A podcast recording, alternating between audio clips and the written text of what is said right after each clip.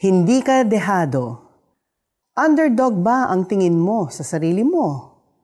Feeling mo ba dehado ka sa buhay dahil hindi ka ipinanganak na mayaman o wala kang connection sa mga importanteng tao?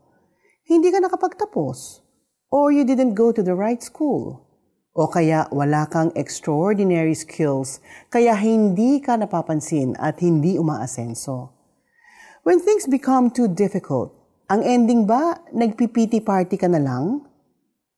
Alam nyo, kapag lagi tayong nakikipaglaban just to survive, we may feel tired and discouraged. We may feel like we are all alone in the struggle.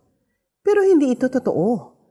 In Psalm 68, isinulat ni Haring David na may espesyal na malasakit ang Panginoon sa mga ulila, balo, those who have no families of their own, at maging sa mga bilanggo. Kung sino man ang pinaka nangangailangan ng kalinga at tagapagtanggol, naroon si Lord para sa kanila. The Lord cares for you. At sabi nga sa Psalm 68 verse 19, dinadala niya araw-araw ang pasanin nating hawak.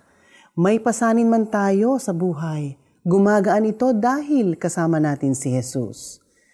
May mga matinding pagsubok ka bang pinagdaraanan ngayon at feeling mo dehado ka? Know this, hindi ka nag-iisa. Nariyan si Lord para iligtas at hanguin ka. Makakaasa ka na pupuspusin ka niya ng pagpapala para maginhawaan ka. Tumawag ka ngayon sa Kanya at tanggapin ang Kanyang tulong. Manalangin tayo. Lord, nasanay na akong kayanin ang mga problemang dumarating sa akin. When things become too difficult, Nagagalit ako sa inyo at sinisisi ko kayo sa pinagdaraanan ko.